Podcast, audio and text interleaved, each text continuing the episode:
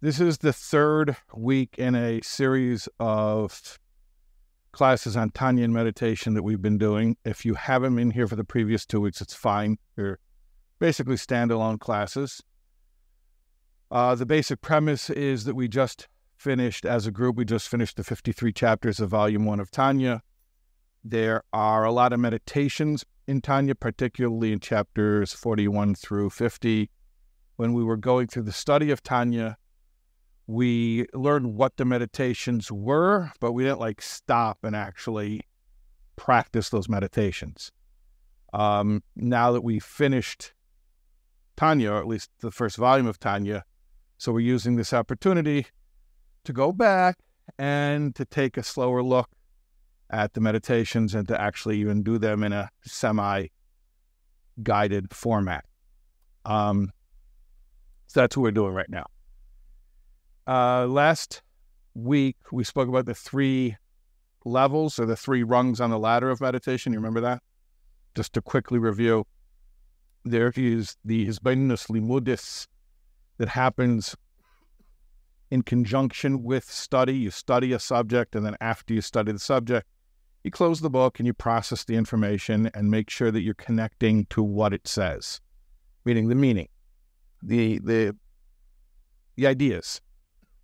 Then there's something called Hisbonenus kodem tefillah, pre-prayer meditation, where you're connecting on a more emotional level. You're connecting to the energy of the idea as opposed to the content or the intellectual content. And then we had Hisbonenus b'tefillah, the meditations happening while you're praying, which is much more of getting lost in the idea, in the godliness and the infinity of the idea, sort of a surrender to the idea, coming one with the idea. Why am I mentioning that? Because probably what we're going to do is going to be level one.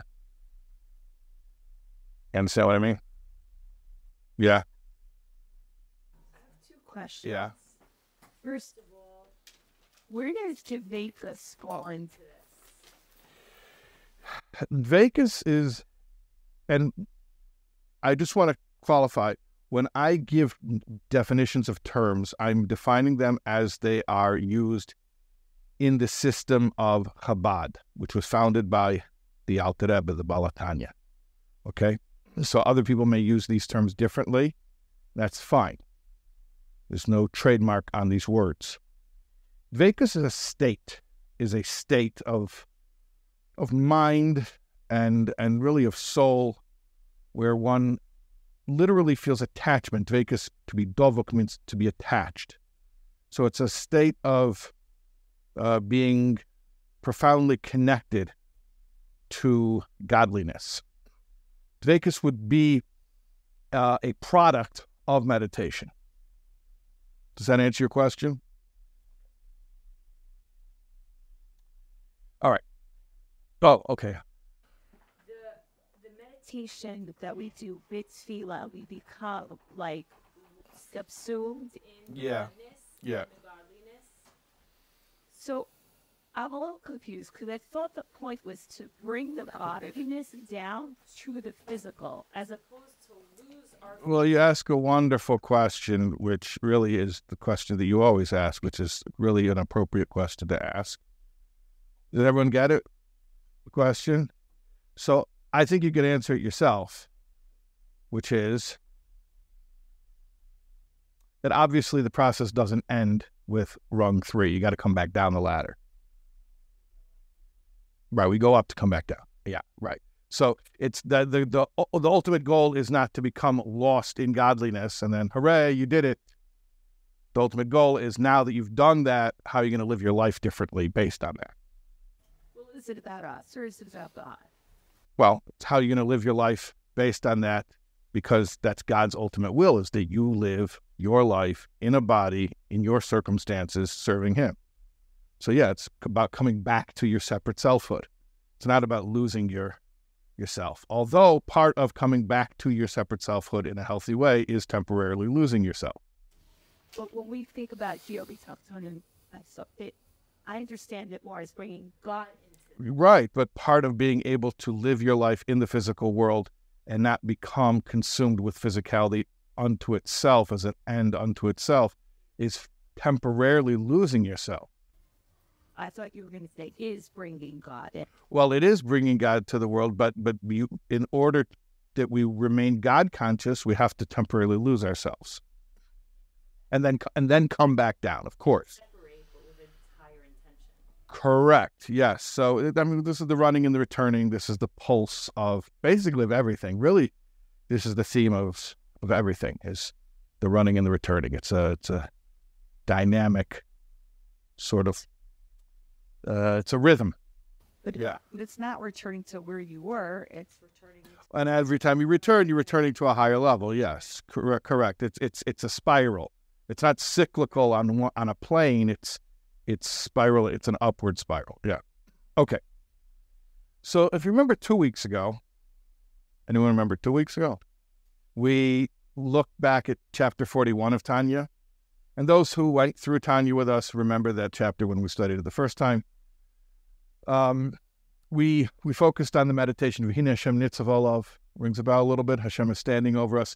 And remember, we spoke about generally the point of meditation is to produce an emotion, and that for sake of simplicity, we'll say that there are two general emotions, two directions that the emotions can either go, love and awe, right? Ra'avavira, very good. Right.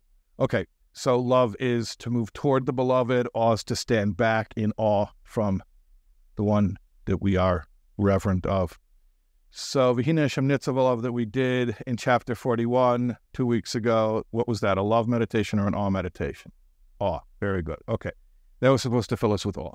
Now, I want to look in chapter 42 at another meditation, which is also an awe meditation. But before I do, I want to read some of the background that chapter 42 gives, and it'll be familiar to those of us who were here when we studied chapter 42. Okay, but if you weren't here, then you'll be able to follow as well. So he explains regarding awe. I'll just paraphrase and summarize at first, that the way to experience the feeling of awe, of reverence for Hashem, is through what we call our internal Moshe Rabbeinu. Remember this? Ring a bell? Anyone who was here when we studied chapter 42? Yeah, the internal Moshe Rabbeinu. And that the internal Moshe Rabbeinu is synonymous with the faculty of, does anyone remember? We see that. Oh, when we're meditating. Yeah. But remember which faculty specifically? Okay, it was Das. And if you remember back to like who was with us when we did chapter 3 of Tanya. Remember when so you remember when we introduced the 10 soul powers, the 3 intellectual and 7 emotional, and we introduced Chabad, which is the acronym Kochma, Bina, Das. Right? And it's interesting because we spoke a lot about, if you remember 2 weeks ago, we spoke a lot about Kochma and Bina. In fact, I made quite a to-do about the fact that the word Hisbonenus, which means meditation, is related to or comes from the word Bina, which is a particular type of elaborative thought. Remember I said it's the feminine sector or the womb of thought, where small ideas become big ideas, where we flesh out the idea in its various dimensions. Okay, so Das is the 3rd intellectual faculty, and Das is focus. Das is concentration. But another way of describing it is that Das is integration, so that an idea does not remain intellectual, because you can have Bina, and still the idea will not hit you personally. In other words, Bina is great if you want to become eloquent and to explain things really well, to have nice stories and examples and metaphors, but it will not lead to personalization, which we spoke about last week. The ultimate level of personalization is when you have an emotion, but even if you don't have a full-fledged emotion, we spoke about last week the idea of tevunos, which are sort of proto-emotions or pseudo-emotions, which are good enough as far as our goal here. But it will not lead even to that if you don't have das. And das means to take something that is academic and to make it personal. I would almost call it like the difference between book smarts and street smarts. Somebody knows something in theory, that's not das. Somebody has experience, that's das. So when we're talking about godly concepts, which we are, we're talking about godly concepts, how do you have das of these ideas which are inherently abstract? You understand the problem, the inherent dilemma? Like, how do you have das of a concept which is inherently abstract? Like, it's almost all you can do is sort of use big words to talk around it, to philosophize about it. But how do you... So, right. So, that's the simple answer. It's easier said than done. But yes, that's what the meditative process is. It's an attempt to connect to the idea so it ceases to be an abstraction, even though it's inherently a spiritual idea. So let me just read a little bit from chapter 42. Ki havodah b'lev, serving Hashem with your heart, which is a reference to prayer, and our sages say it. Havodah b'lev zu tefila. Hi lefi das is all in accordance with your das. Your ability to emotionally connect is all going to be determined by das, which is an intellectual faculty, but it's a particular intellectual faculty which makes things personally relevant. Like it says, know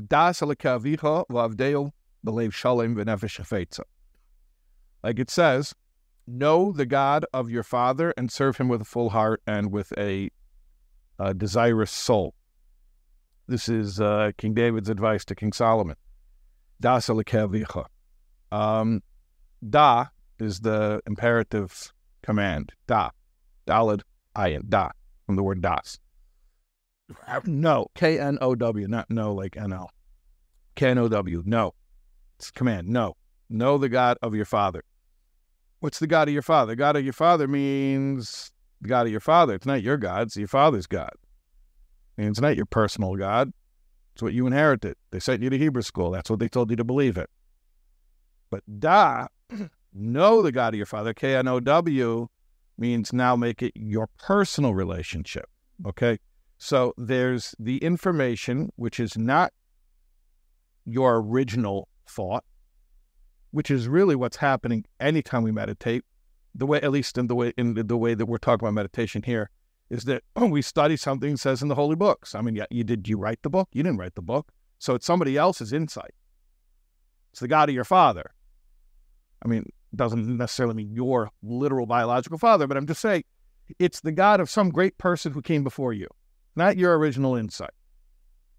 And now you're taking that and you're making it personal.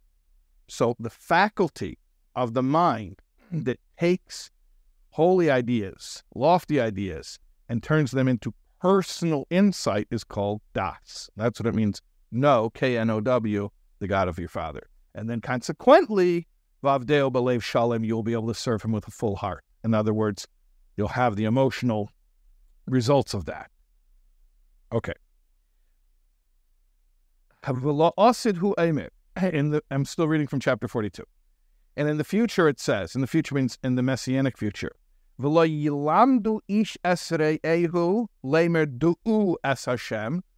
longer will one person teach another person, saying, know Hashem, K-N-O-W Hashem, because they will all know me, K-N-O-W again, they will all know me. In other words, well, what will happen when Mashiach comes, that you will no longer have to refer to somebody else's experience in order to have a relationship with God. God will be so revealed that we will all have our own connection automatically. We will not rely on somebody else's experience. Okay. Ach iker hadas. Eine hayidiyah levada. However, you should know that the main das that we're talking about is not knowing about the greatness of God through scribes and books. Scribes means the teachers. Books means the books.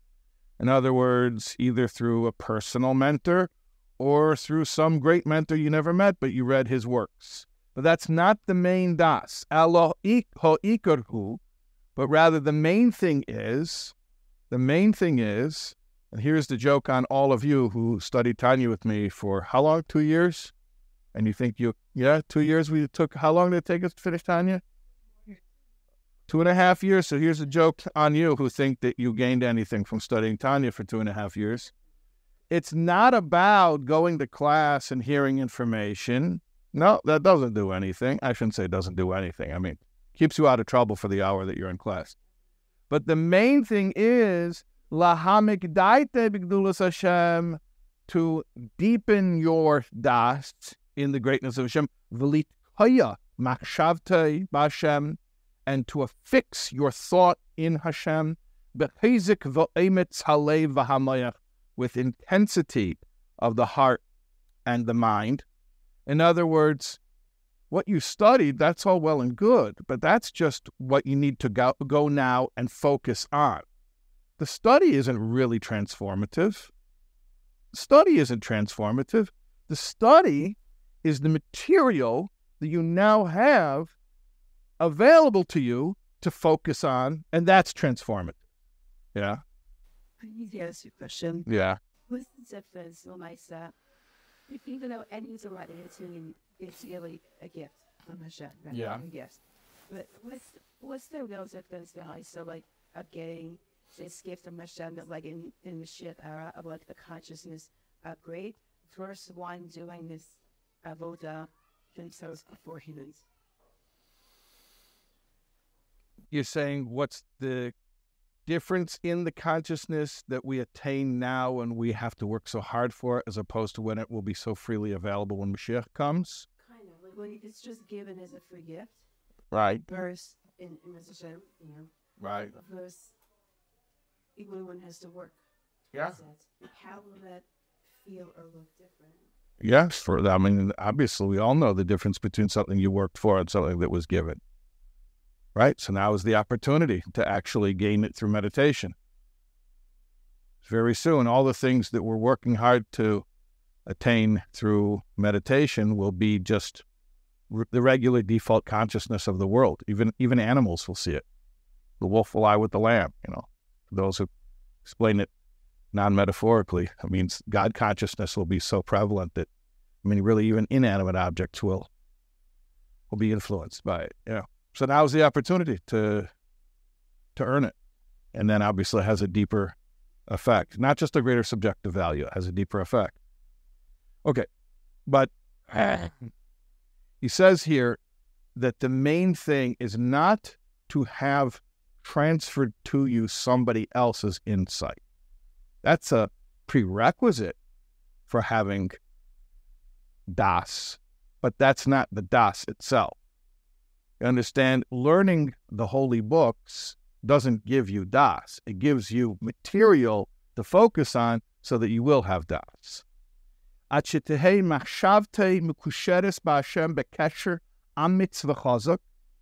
describes the intensity of this mental process. You're supposed to fix your thought. Your thought should be tied up or bound up with Hashem in a strong knot and a strong connection.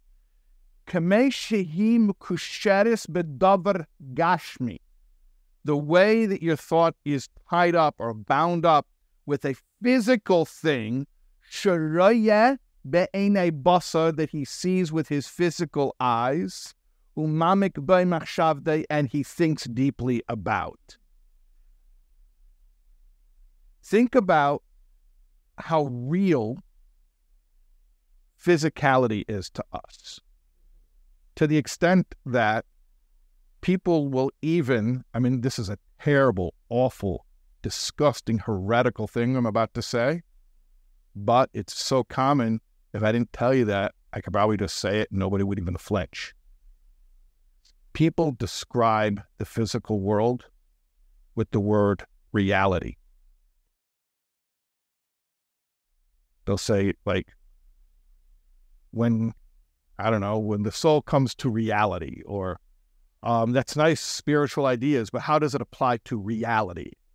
Right? They'll use reality as synonymous with the physical plane, which, like I said, is terrible and disgusting and heretical and really just warped thinking. But you could say it like in a very religious crowd and no one will even call you on it. No one will even be bothered by it.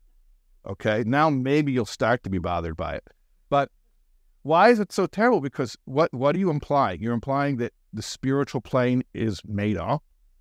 It's like, it's theoretical. It's a fantasy. So there are planes of reality.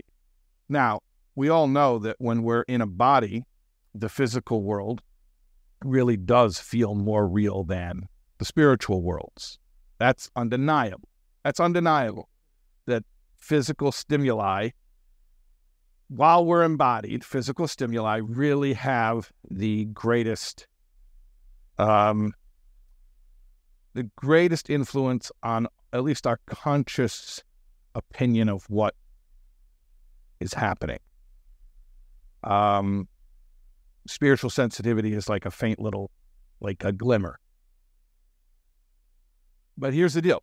He says, when you use your das to focus on the spiritual ideas that you study, he says you should be as deeply connected to those ideas as you would be to some physical thing that you've seen with your physical eyes.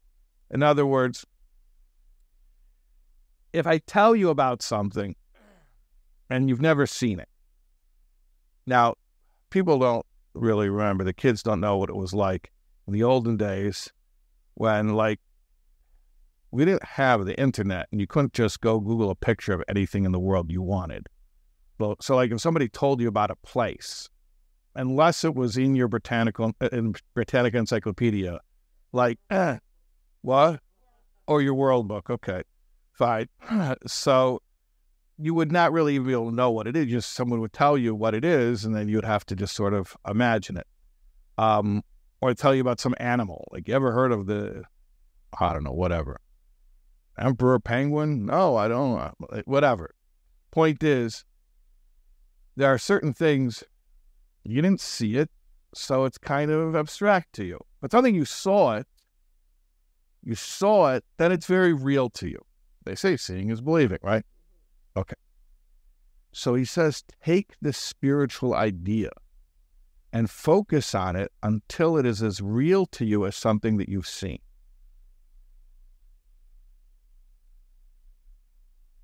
If you're still feeling like the spiritual ideas are sort of flimsy and ethereal, then you're not done. You're clearly not done. Yeah. It's kind of like the hallmark of bounding between spiritual bypassing and actual integration. You're saying, could you use this as like an indicator to check in with yourself? Yes. Yes. And I'll put it in, yeah. And I'll put it in very, very, like, simple behavioral terms.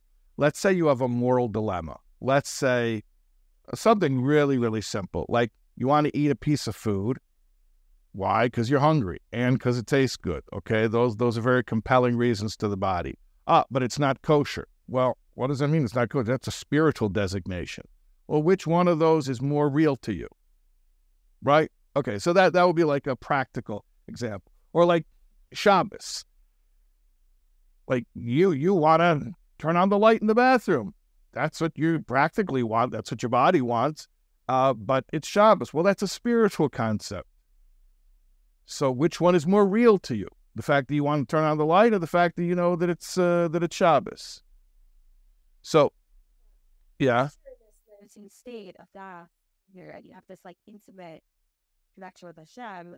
The physicality totally aligned. You don't need to, like, remember I'm about to make this bracha, this food, like it becomes automatic. What you're saying, right? Well, I don't have to try to like integrate physicality because the intimacy, like it's a natural manifestation of that. You're subsumed. You're just You don't have to. Oh, I have to remember. Well, what I'm saying is that it's very, very possible to be to study these texts and to know them well and to be able to actually even explain it or teach it to others, and it would not be compelling to you when it comes to real life situations. Meaning you would see the physical as the reality and the spiritual as, I don't know, a nice aspirational idea. It's an ideal, but it would not feel as compelling to you as the physical. So it's very possible that you could know all of this information. It just wouldn't feel as real to you as the physical stuff. So what we're saying is it requires a process. It requires a process. And what's the process? The process is not just studying the information. Process is deeply internalizing it. And he gives you a hint what that internalization process is like when he says it should be like something you've seen. It should be like something you've seen. In other words, you want to spend time in your mind trying to see this idea, whether that means a metaphorical visualization, a representation, or other types of ways of delving into an idea. But the point is that it can't just be you know about it, you know it. You know the difference? To know about something and to know something? The real technical terms is Yidias hamitzias and Hasagas hamuchos. We spoke about this before. Yidias hamitzias is I know that something exists, but I don't know it. Hasagas hamuchos means I've experienced it. I know what chocolate cake is. I ate chocolate cake. It's not something I'm taking anyone's word on. It's not hearsay. I've experienced it. I know the feel. I know the taste. I know the smell. Okay, so what we're saying is Das is the process of taking ideas, which are abstract ideas and spiritual ideas, and focusing on it intensely enough that you start to have experience of the idea. Experience. That's what I would call it. I would call it experience. Okay. That might help. Yeah. Are dreams considered part of meditation? No. No. It has to be conscious. It has to be deliberate. It has to be work. It has to be work. Okay. Some people have a hard time falling asleep. Their dreams just a lot of work. I'm sorry, that would be examples about childhood and full church. But yeah, like they're so practical and really the experience of us. I don't know, like it's that's the type of meditation. Well, we're not talking about meditating on Shabbos and Kashrus. No. Listen. If you learn a concept in Chassidus, let's say, Hashem permeates all existence. If you really, really meditated on that concept until it became something that was as real as something that you've touched and you've tasted and you've seen, then it would translate into Shabbos and Kashrus and conducting your business fairly and everything else that you need to do. The behaviors are not the object of meditation. The abstract concepts of Chassidus are the objects of meditation, and where I'm giving an example where it would translate to is that if you had a moral dilemma, that dilemma would not be so compelling anymore because the spiritual reality would be more real. So I just want to clarify, we're not meditating on Kashrus, we're not meditating on Shabbos, we're not meditating on any behaviors at all. We're meditating on abstract concepts. Okay, so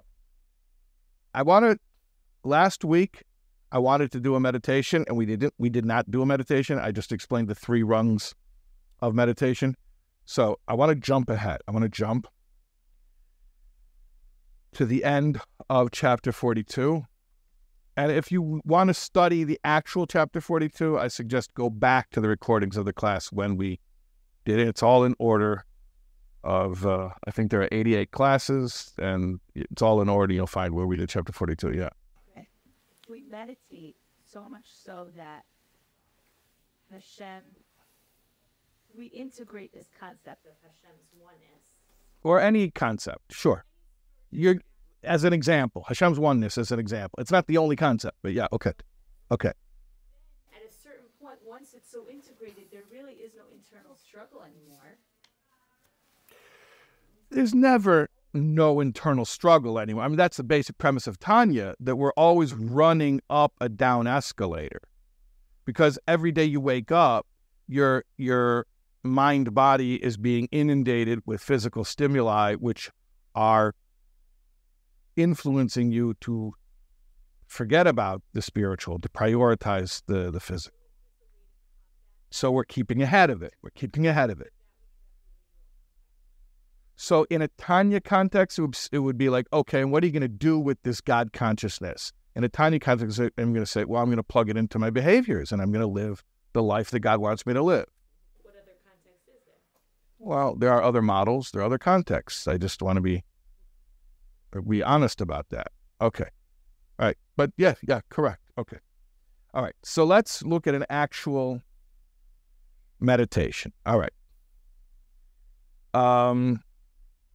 He speaks about the fact that you can bring yourself to awe of Hashem by meditating on the life force, on the energy of Hashem that is present in the universe. And what you can, he calls it like the clothing, like the king's clothing. The king's clothing is not the king, but it's a way of relating to the contents. So sometimes we think about something that's more superficial, but it's in order to lead us to an insight to what's behind it. In this case, I'm just going to read the words. You should remember,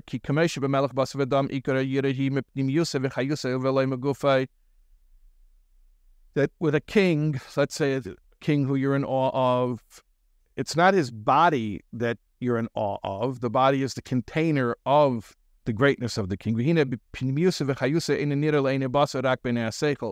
His actual greatness, you don't physically see. I mean, greatness is an abstraction. You see the king's body, but the king's body is a representation or an indication of the greatness. That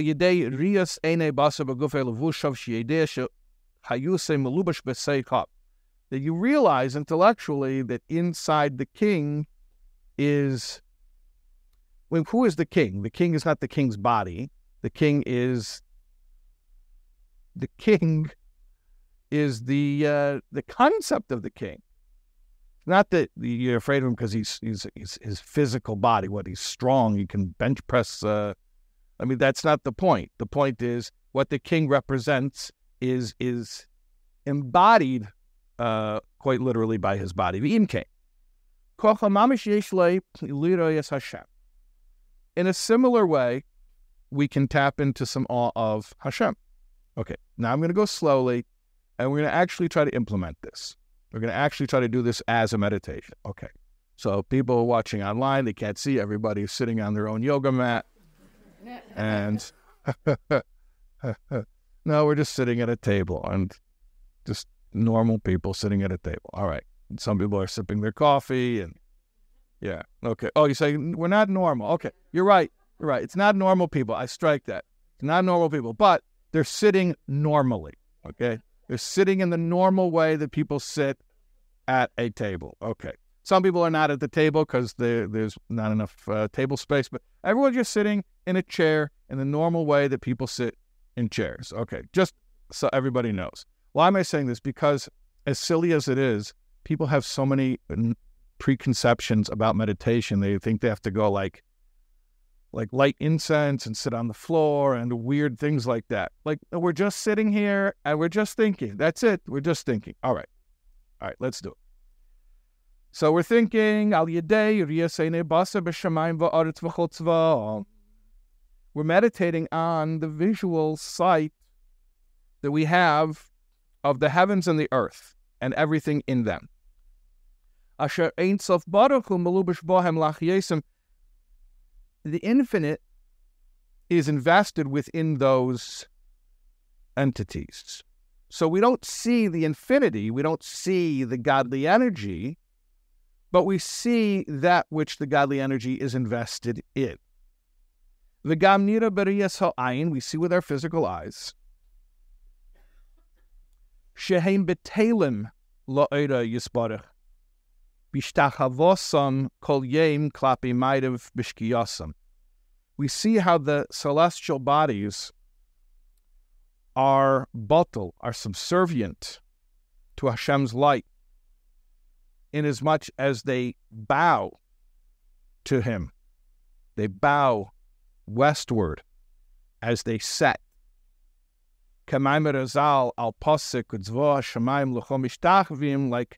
sages say on the verse, and the heavenly hosts bow to you, that God's presence is in the west, which is why the celestial bodies are setting in the west. So we're taking literally, like, you can close your eyes, you can keep your eyes open, whatever you want to do, but we're imagining a sunset.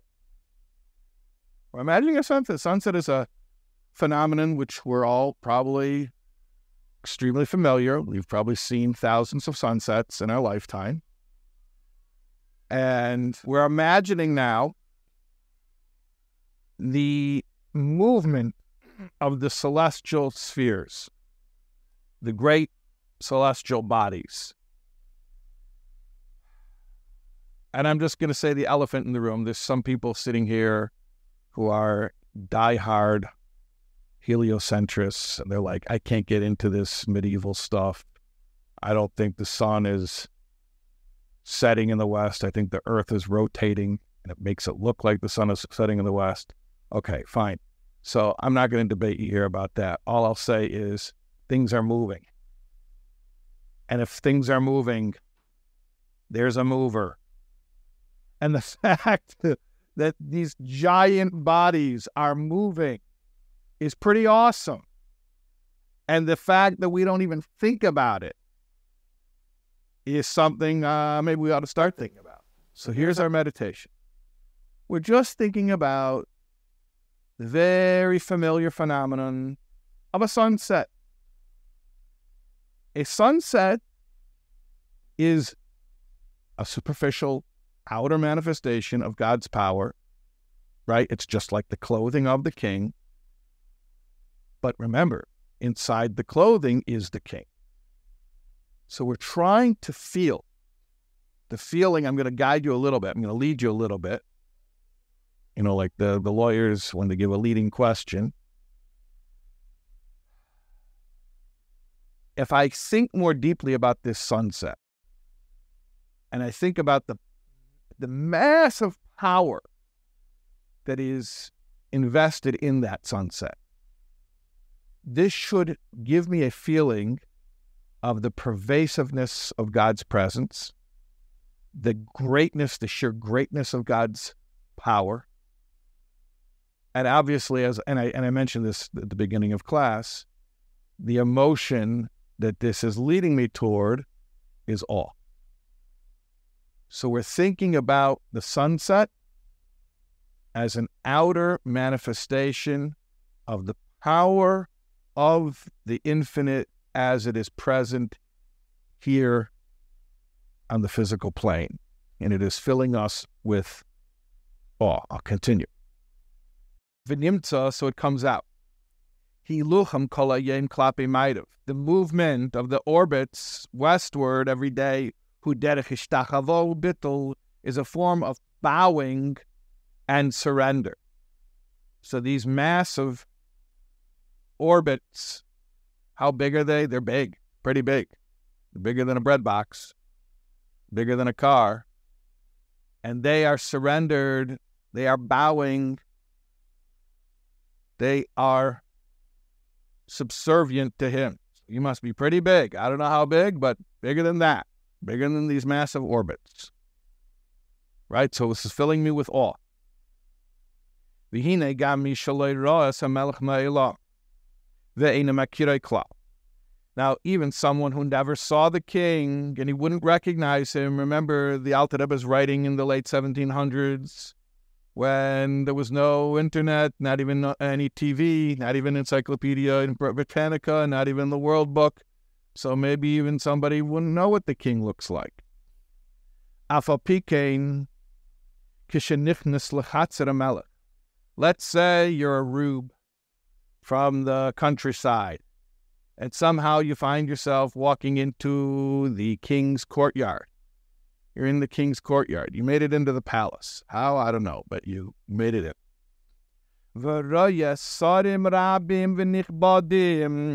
And you see great, exalted, prestigious officers of the court. They're bowing to one person. In other words, you don't know the king. You couldn't pick him out of a lineup. But you see these great officers, these great noble people. I don't know who they are, but they look pretty important. I don't know who that guy is, but they're all bowing to him. He must be even more important. This will fill us with dread and awe. In other words, I can't comprehend the greatness of God, but if even the massive orbits, you're talking about massive, massive things that are literally, not literally like the kids use the word literally, which means figuratively, but literally astronomical, right? We're talking about entities of astronomical sizes, literally, we're talking about the orbits. If those are moved by the mover, then how astronomical must he be? I don't know. I can't fathom it. But just like I'm in the courtyard, you can visualize this. And I see these officers bowing to one person, even if I don't know who the king is, and I've never seen the king, and I wouldn't recognize him if I saw him. But if I see all these great people bowing to one person, there's a feeling that I get that I'm in the presence of greatness. And although, of course, we're describing something that is invested in many garments, right? We're not meditating on God. We're meditating on the orbits, and we're understanding by association that they are subservient to God. So it's like, I know this isn't the king himself. This is the king's clothing. This is an outer level manifestation that I'm able to access. This is something that's relatable enough to me. This is a phenomenon that's familiar enough to me that I'm able to meditate on it. Okay, so I understand. These are just clothing. It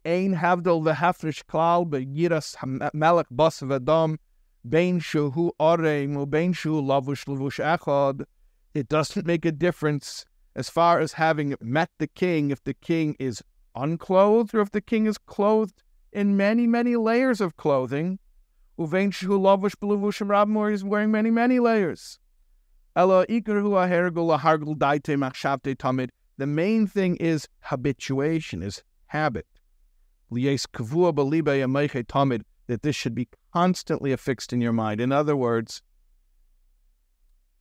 we all know, we're conceding the fact that right now, when we're thinking about the orbits, that that's the king's clothing. And it's maybe not even his clothing, it's like his overcoat.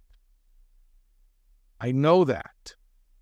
I know that. I know it's an externality of an externality. I know it's a layer upon a layer. But that's not really the important thing. What's the important thing, he says, is habituation. That if I think about it a lot, and I think about it habitually, and this should become the way that I see things, not just while I'm in my meditative state, that everything I see with my eyes, Hashamayim va'aretzim alaya, the heavens, the earth, and everything in it. It's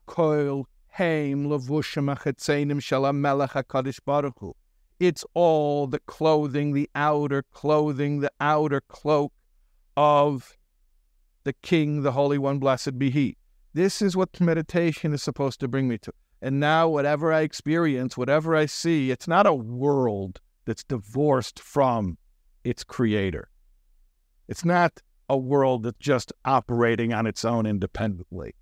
I become acutely aware through my meditative process and the experience that I have in my meditative process.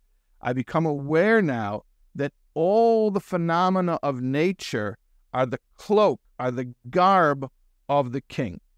Vayideza, and through this, Yizkor Tomid al Panim Yusam v'Hayusam, I will always remember what's inside of them, the actual life force that's inside of them. It's not about the orbits or the earthquakes or the lightning.